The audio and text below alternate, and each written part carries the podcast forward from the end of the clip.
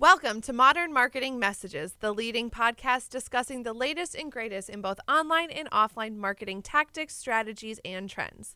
I'm Mariah Kalaji, and today we're discussing personalization and privacy trends with AmericanEagle.com's VP of Strategic Initiatives, Tim Elanius. Welcome. Thanks. Glad to be here again. Yeah, we love having you. So let's let's dive right in. So personalization is such a hot topic.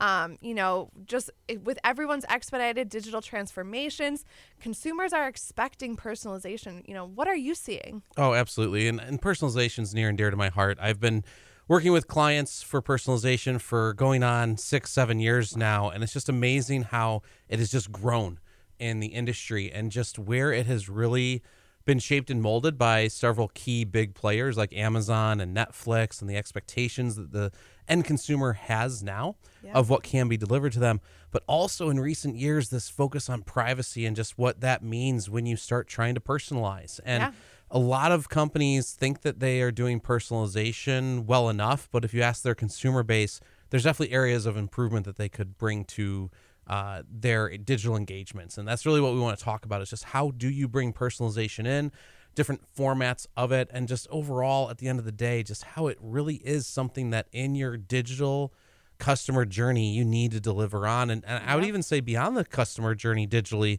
and even bringing it into the experience of unboxing something, of receiving any direct mail pieces. Mm-hmm. All of that can bring personalization to play. And yeah. there's some great examples we can talk about today. I think probably the, the first one I want to really highlight on is just the aspect of personalization when I'm browsing and shopping for furniture. And in uh, a past experience with uh, a company like Restoration Hardware when I'm shopping for sofas or for a bedroom set or whatever it may be. Remember that. Remember what I'm looking for mm-hmm. and really deliver on that the next time I come back. You know whether or not I've purchased. I had an account with them, and mm-hmm. with that account, you know my history of purchases. So really bring that to light. But I'm still getting their massive outdoor collection marketing drop yeah. of this massive catalog. Restorations Hardware's catalog is just massive. Huge. And I love the stuff, but that's not what I'm shopping for right now. So while it comes out seasonally and it's the outdoor season coming up here in mm-hmm. 2021 and everyone wants to be out and about now,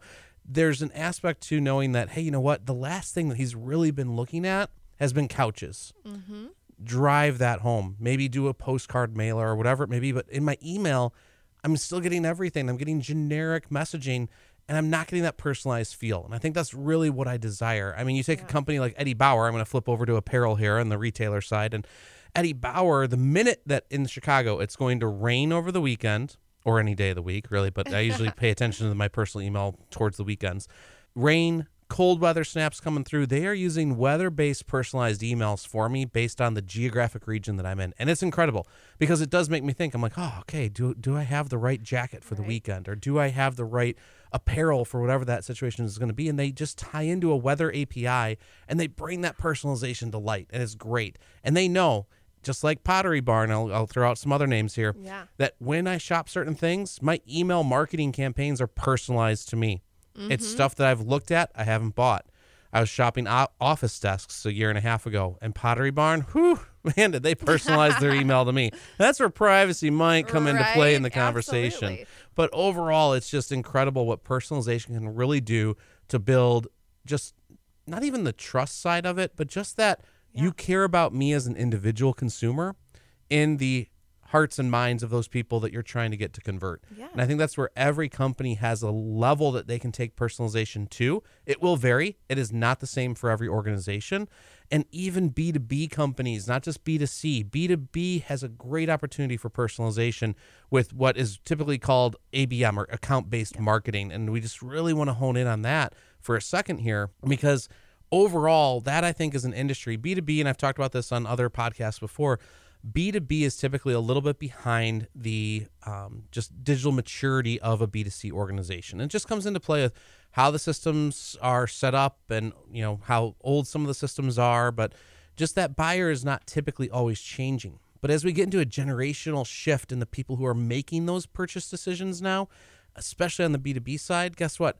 They're coming in from a very different technology background. Those millennials, those Gen mm-hmm. Zers are really yeah. going to shift the way that your organization does business to business transactions. and Well, you got to be ready. Exactly. And it's how your customers want to be served or want to be provided recommendations based on their browsing history or different, you know, sh- I might be shopping for office desks like you you had mentioned, but I also want to see office chairs. I want to see other office furniture. And so, you know, beyond what we want, it's um, it's what the customer and business want to serve you mm-hmm. to, you know, cre- make that transaction. Oh, absolutely. And and not only the the recommendation side of it, but I think this is where the cool technology aspect of machine learning and artificial intelligence come into play with personalized recommendations. Gone are the days of just the standard, oh, hey, you bought this, you might also like this, this, and this. Mm-hmm. Now it is, hey, you bought this, and I know that people who bought this, also from your same region or from your same demographic points that we know about you, also ended up purchasing these items. That personalized recommendations is going to be huge. And you can use that anywhere.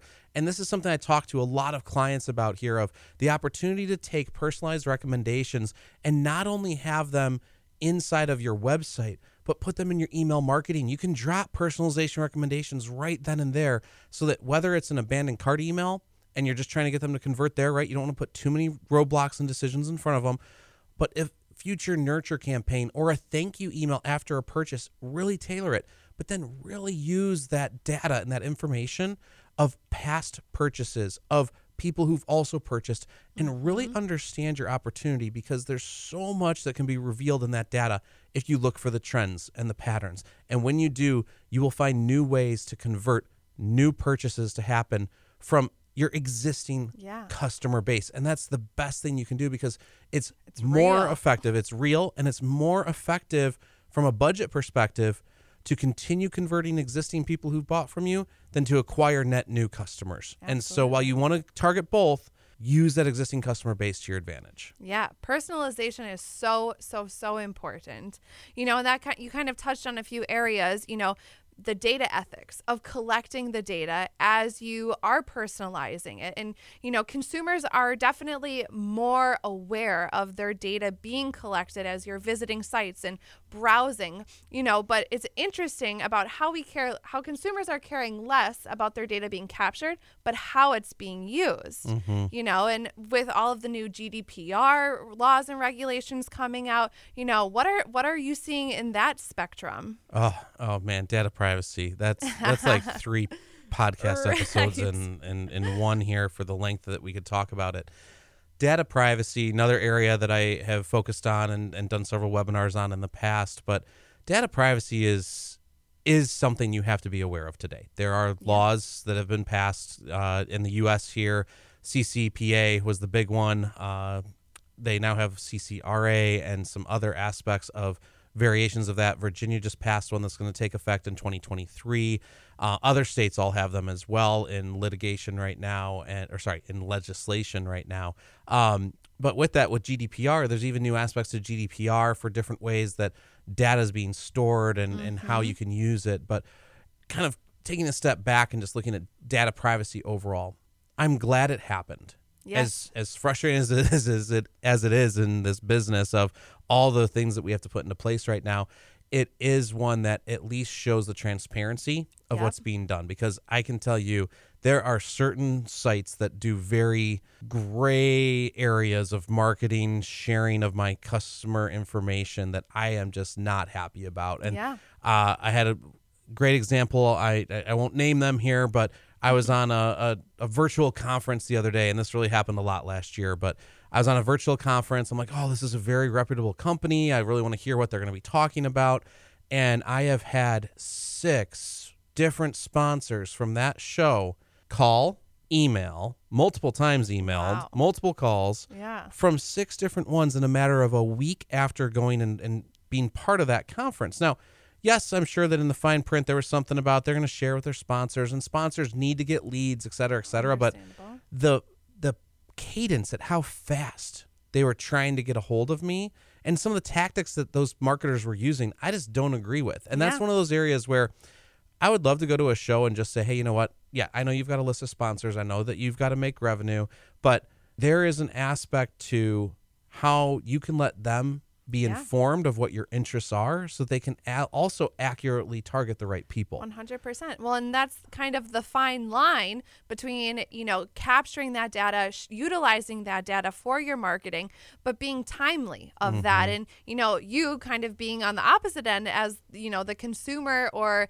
the target for that data. You know, it's interesting the fine line where, you know, I signed up for this because I want this information, but I don't want mm-hmm. it all coming at me at once. Yep. I want it spaced out. And so it's interesting how organizations have very, very different viewpoints on how how they're going to execute upon that data. Oh, exactly. And and there's also an aspect too where if you're targeting a certain level person at a company, automated email drip campaigns do not work. And the most frustrating thing to me and the first emails that I will ignore and I will just say this on the air here on this podcast, I will always ignore the ones that are so templated that it's the same one that I've seen from 15 other companies. and when you give me that, hey, I've tried to reach you, or hey, I left you a voicemail, one, actually leave me a voicemail if you're going to say it. Because Exactly. I have had maybe two people who have actually legitimately left me a voicemail when saying that in an email. Oh, hey, I've tried to reach out to you. No, there's no call log. Sorry, you did not try and call me. So those types of just messages, I know they're canned. I know it's a process to try and generate leads, but personalize it. Mm-hmm. Actually make it for me. Don't just personalize my name. Don't personalize my company name. And if you do, make sure you get the right company name because Right. a lot of different ways that can be screwed up. but overall, it's just the way that you communicate out. And when you ask me for, hey, just give me a response of ABC that, you know, I'm not interested now, but I will be in three months, or B, I'll, I'm interested in six months or more, I'm not going to respond to you with that either because you're just going to put me into another thread Campaign. and campaign to then trigger emails out to me at that point. So I heard this on another digital marketing podcast, and this the the way a guy actually flipped that script on them, and he built his own automation reply script amazing. to do the exact same thing for anyone who's emailing him. And you know, it's it's it's intriguing. I haven't taken the time to do that myself to the uh, the ones that really don't get the picture after a few emails. Right. But it's just something. I mean, that privacy side of it. Just moving back to the point of this podcast before I go off on a big big tangent there. Make sure that you are very transparent and clear in how the information is being used. Mm-hmm. Don't bury it in fine print. Just be open and honest. And you know what? When you're open and honest with consumers about what's being done, most of the time they don't have a problem with it, especially if you're using it ethically. Mm-hmm. And when it comes down to it, if you're going to be doing something shady with it, think twice before you actually pursue. Absolutely. And and that's the first type of thing I look for on a website too. Are they being open and honest with me? Do I feel that there's a level of trust on this site that if I take action with them, that I'm going to be happy with them? The best thing right now is getting rid of my social account logins in terms of when I check out on an e-commerce site. Uh, Apple, I'm going to call them out here. Apple did a great opportunity where I actually am protected because they let me log in with my Apple ID and choose on that site if they implement this, Yeah. choose whether or not I share my personal email with them directly or if Apple creates an alias for me that won't be immediately trackable to me and then that way they are protecting my personal email address. That was huge and I That used it the minute that it was available on certain sites that I use. And now it's another one of those just like Apple Pay, you have to implement some stuff in order to have it there, but once you do, it's interesting to see what people will do. Now, Apple's not 100% of your market. Yeah. There's Android users and there's people who just won't bother through that. That's fine, but give the option. Absolutely. The big thing I think a lot of people don't realize is if you use a social login, there are a certain number of characteristics. I mean, if you log in with Facebook on a site, 20 characteristic points about you, individually, you as a person, or more, are shared immediately with that organization because they used Facebook login to allow you to log in and check out or do whatever on their site that you're using. And it's amazing how much we as marketers can get from that. Mm-hmm. And it's a benefit, but if you use it right. Absolutely. You have to use it right. You know, it's interesting. You kind of touched on legislation being passed and stuff. You know, I found uh, Gartner data that suggests by 2023, 65% of the world's population will have their personal data covered in some form under mi- modern privacy regulations, which I think is fantastic. You know, having those regulations to make consumers and users of the web, you know, um, be be covered in in such aspects where you're not feeling, you know, pulled in a certain way that you don't want to be or having your data sold to whomever. But it's interesting. It's definitely very interesting. Absolutely. And with that, and I mean, this is where I wish the U.S. would go out and put a federal data privacy in place because right now it's state by state, mm-hmm. and that is in the you know website design and development world. It's a it's a hard one to keep Yeah. up with. I mean, it's constantly, constantly changing, evolving. constantly evolving, and and devices are evolving too. I mean, uh, we're pending, you know, soon in April here. They uh, Apple promised the update that everyone was. If you haven't seen it in the news, I mean, Facebook was up in arms about the amount of privacy protection that Apple was trying to do with apps and having the apps actually inform you this is what information we track and collect about you. I thought it was great. Yes. It lets you see that transparency. But the marketers are all concerned now, just like some of the cookie laws and everything else, of wait, I have to tell them what I'm doing with their data. What, what I don't want to share. I don't want to tell them I'm I'm I'm making profit off their data or I'm using it for these things. It's when you share it, it's amazing how much people will start to accept it if you use it the right way. Mm-hmm. And if they have a choice to opt out. And that's what a lot of these are about. Yeah. It's the opt out aspect. And I think that's really what comes into play where I would love to opt out of some of the direct mail that I get all the time. And I'm like, the amount of sheer, probably billions of pounds of waste of mail that happens every year that goes immediately into the recycle from me. Let me opt out of those. My fear is that if I go and sign up on a site to opt out of some of those things, they're taking my data. They now know that I don't want that. They're going to target me with something. It's like that's where being in the industry lets me see a lot more around the corner that I'm mm-hmm. hoping that a lot of you listening are going to get the picture of too of trust the site, you're probably fine. They're transparent with you, great. Use them. Talk to friends. Say, "Hey, who who have you experienced lately that you you like?" Yeah. But the minute that your data is used in a bad way, you are left with a bad taste in your mouth and you Yes. probably won't want to do business with that organization again. I mean, right now, and, and Pew's Research uh, Center did uh, a study of this just towards the end of 2019.